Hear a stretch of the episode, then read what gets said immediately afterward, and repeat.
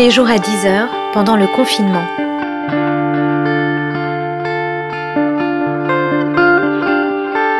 Journal de la peste par Aurélie Ruby.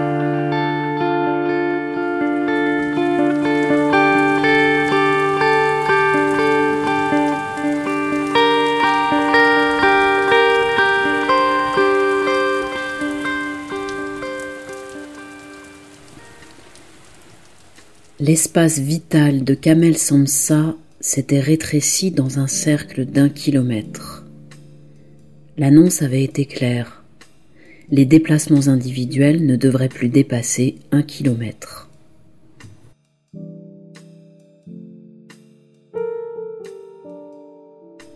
Certains avaient décidé de cartographier exactement leur périmètre, de l'explorer à fond comme un challenge ou un pied de nez, D'autres restaient absolument cloîtrés dans le déni de leur refuge de béton, et d'autres enfin y allaient à la louche, s'espérant chanceux face aux verbalisations. Les policiers eux-mêmes d'ailleurs connaissaient-ils exactement les coordonnées spatiales? Non. La verbalisation, semblerait-il, serait plus faciale que spatiale. En bref, Kamel Samsa comptait plus sur la mateur de sa peau et la longueur de sa barbe que sur la rigueur de sa latitude et de sa longitude. On avait dit un kilomètre comme on aurait dit un centimètre. Un kilomètre, c'est-à-dire peu, pas beaucoup, seulement, pas grand-chose, restrictif mais pas totalement interdit, mieux que rien. C'était un chiffre de démarrage un chiffre qui restreint, qui arrête, débute, encercle, diminue, amoindrit. Un kilomètre à pied, ça use, ça use, mais si l'on arrête la chanson après un, pas sûr que les souliers soient usés. Un kilomètre, normalement, ce n'est pas le début et la fin de la chanson. Il avait beau savoir que son métier lui permettrait de déroger à la règle, il avait immédiatement senti que la simple possibilité de l'espace s'était évanouie en lui. Il avait noté dès le premier jour dans son journal déplacement pensable dans un cercle d'un kilomètre de rayon ayant pour centre le point de coordonnées 48 degrés 52 minutes 00 secondes nord, 2 degrés 23 minutes 49 secondes est. Blackout sur le reste du monde. Le cerveau de Kamel Samsa ne pouvait plus considérer son corps hors de ce cercle vertueux de l'immobilisme nouveau. Le diamètre était brumeux, le ciel gorgé de nuages, le corps engourdi d'impossibilités, inconsciemment encore soumis à la nouvelle règle, contorsionné entre deux rues, le cimetière du Père Lachaise comptait 45 hectares de cadavres contre un kilomètre de marche. Il était devenu inaccessible, une forteresse à reconquérir. Tout d'abord, Kamel constata que la météo devint le premier référent. D'esclave de la montre, de l'agenda et des alarmes, il était devenu esclave des caprices du temps. La pluie minait son visage, la lumière l'éclairait. Il regardait désormais le ciel, comme avant il regardait le sol. Les pieds ne marchant plus, le nez se mit à contempler. Kamel Samsa remarqua pour la première fois que le buisson qu'il voyait pourtant tous les jours depuis cinq ans sous sa fenêtre faisait une floraison de bourgeons blancs. Cette fois, il avait vu les fleurs s'ouvrir et il avait senti l'odeur remonter jusqu'à sa fenêtre ouverte. Une mésange venait régulièrement se poser sur le rebord. Je veux dire qu'il avait pris le temps de s'en rendre compte, de le noter, de ne pas immédiatement l'oublier. Je veux dire que ce qui faisait événement soudainement avait changé. Avant, un événement en chassait un autre en permanence, une sensation en remplaçait une autre perpétuellement. Habituellement, il voyageait beaucoup. Toujours fin contemplateur, dépressif assumé, il avait fait de ses angoisses ses sujets de prédilection. Il était devenu journaliste et la guerre était son obsession. Il couvrait les zones de conflit et étudiait les phénomènes post-traumatiques. Son histoire ne regardait que lui, mais il savait qu'il ne pouvait pas faire autrement. On ne se retrouve pas par hasard à photographier des morts qui ne sont pas les siens, je veux dire, à prendre l'avion pour aller photographier des cadavres. Évidemment, dit comme ça. Tu sais, je n'ai pas appris à exprimer mes émotions, avait-il répondu à sa compagne. Elle l'avait laissé sur le bord de la route, avec ces mots Je veux être heureuse. Depuis ce jour-là, quelques heures avant l'annonce officielle du dit confinement, dont le mot d'ordre était devenu Restez chez vous, sauvez des vies, il avait cessé de dormir. Un soir, plus agité que le jour, il avait allumé son GPS, comme s'il avait craint de se perdre dans le chaos de la nuit blanche. Je ne révélerai pas comment il avait pu technologiquement aboutir à un tel résultat. Mais la première nuit, le téléphone avait composé plus de vingt-six mille points sur la cartographie nocturne. L'engin, au réveil, était brûlant. Il avait travaillé toute la nuit à se connecter au satellite pour essayer de se localiser. Se localiser, c'est-à-dire localiser son propriétaire, Kamel Samsa, qui pourtant n'avait pas bougé de son lit. Enfin, en apparence.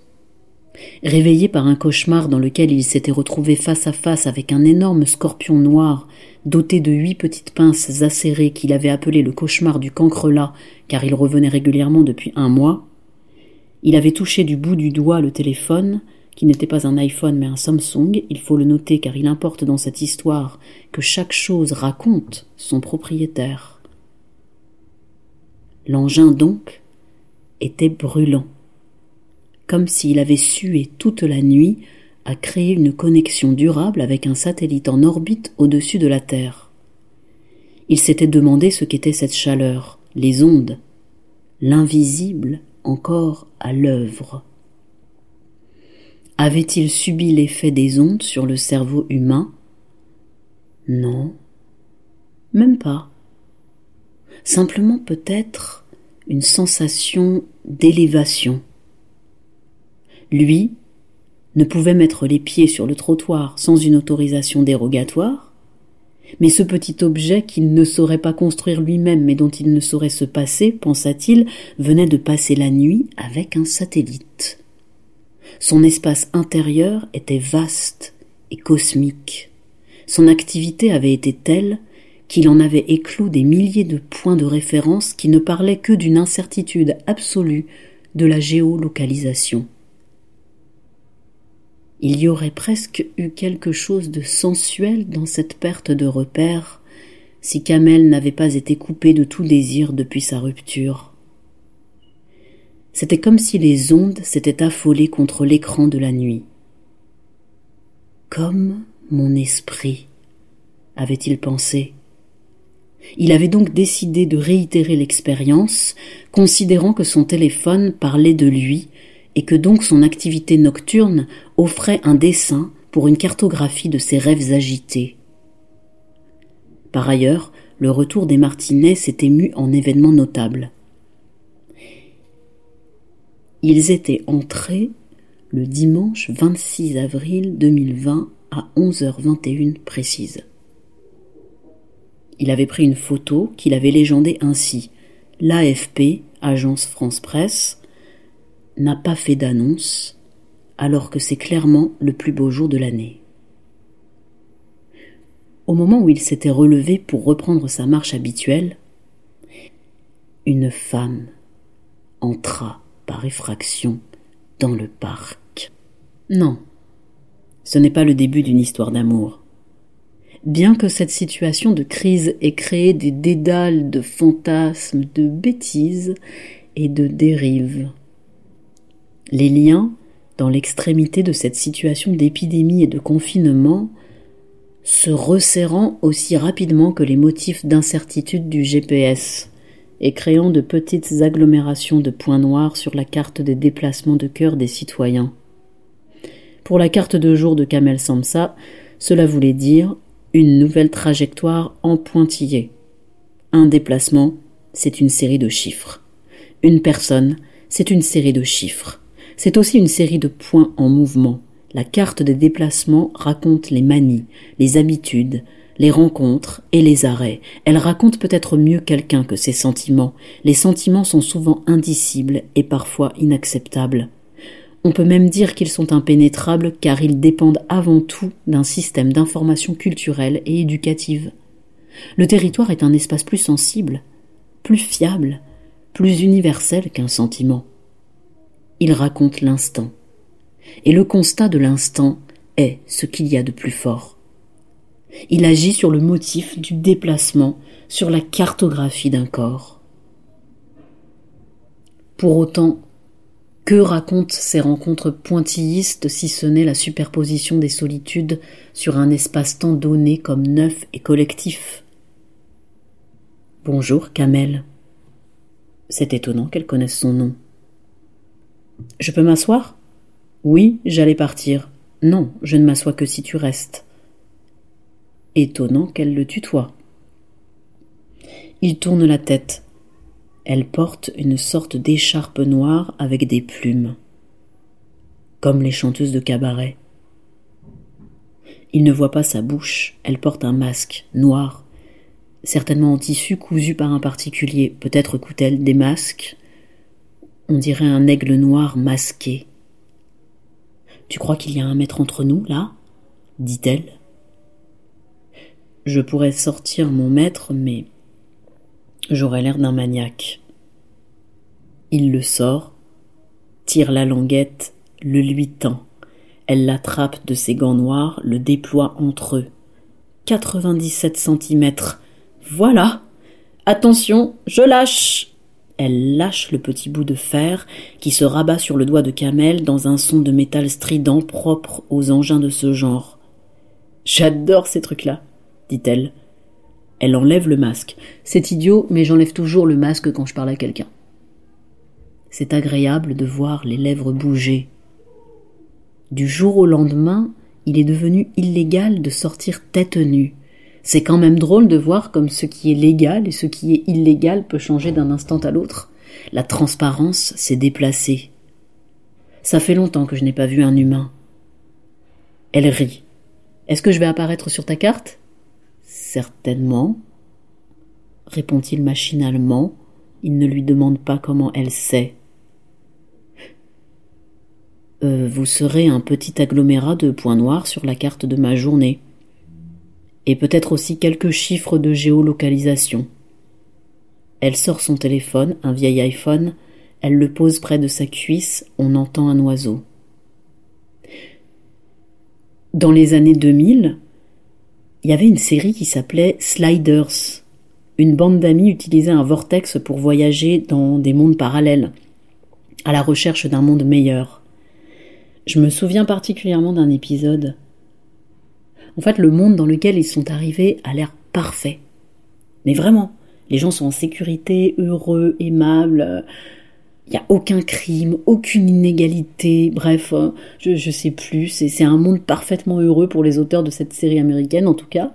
Et bref, ils décident de rester et de ne pas reprendre le vortex dans le sens inverse, du coup qui se referme. Donc tout est magnifique, lisse, jusqu'à ce qu'il se déroule un événement étrange, bien sûr. Et la bande d'amis se rend compte que une fois par an dans cette société hyper sécurisée, le gouvernement pioche au hasard, dit-il, le nom d'un individu. Et le but du jeu est que tout le monde euh, retrouve et lynche cet individu à mort. Et il a 24 heures pour s'enfuir, pour se cacher. Personne n'a jamais réchappé à cette chasse à l'homme, qui sacrifie chaque année un citoyen au nom de la paix sociale du reste de l'année. Qu'as-tu à cacher Kamel Samsa? dit-elle en se penchant légèrement vers lui. Il la regarde étonné. Il est persuadé de ne pas connaître cette femme pourtant. Eh bien, je ne participe pas à une guérilla secrète, je ne prêche pas le djihad, je ne passe pas mes vacances au camping de Tarnac, je crois que je n'ai rien à cacher. Alors si je te garantis ta survie et ta sécurité, ainsi que celle de tes proches, en échange simplement d'une surveillance sommaire de tes données personnelles, tu n'as aucune raison de refuser. J'imagine que non.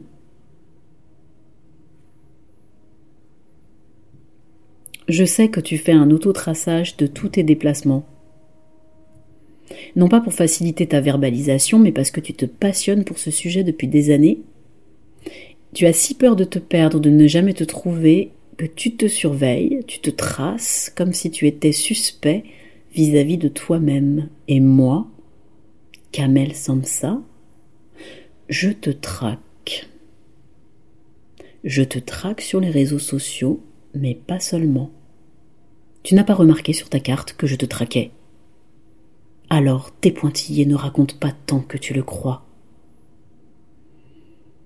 Moi j'ai si peur de perdre la mémoire que j'enregistre toutes mes conversations téléphoniques, que je classe dans des fichiers avec date et horaire. Là, je suis en train de nous enregistrer en douce. Et que fais-tu de ces enregistrements? Rien. Je les archive.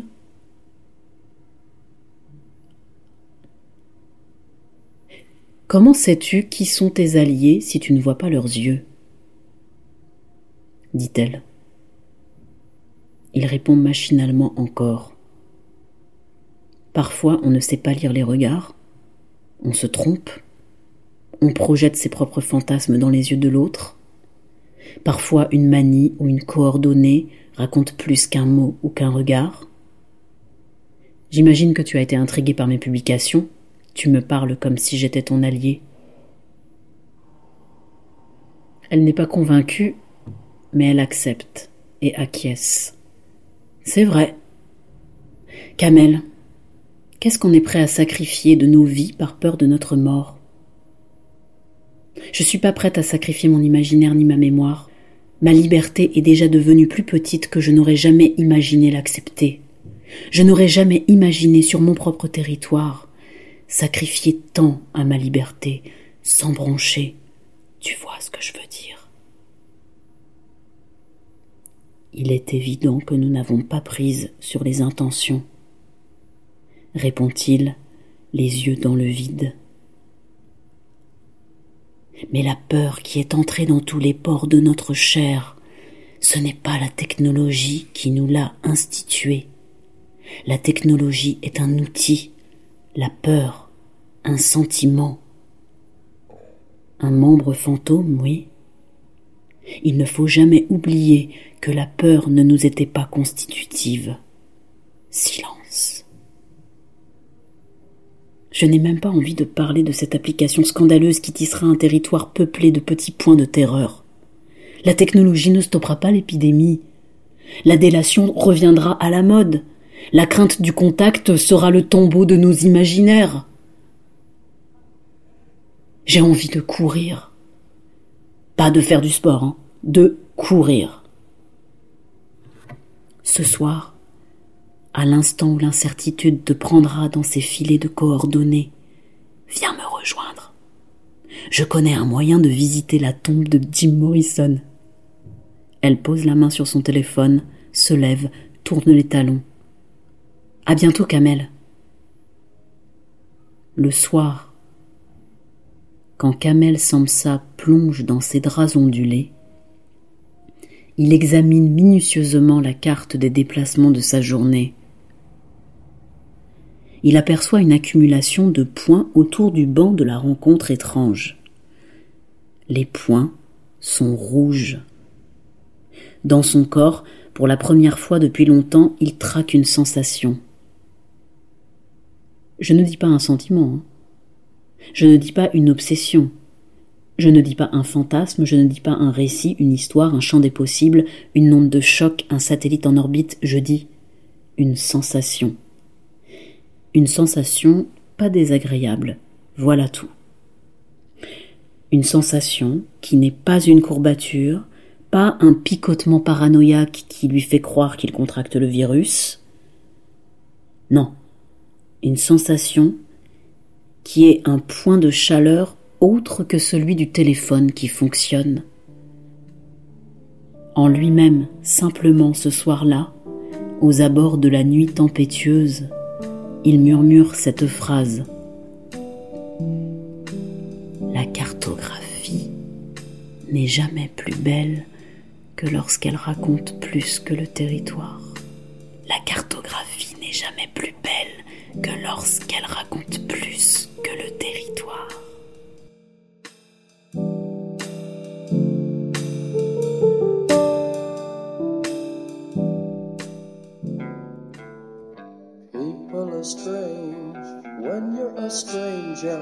Faces look ugly when you're alone. Women seem wicked when you're unwanted. Streets are uneven when you're down. When you're strange, faces come out of the rain. When you're strange, no one remembers your name. When you're strange, when you're strange, when you're strange.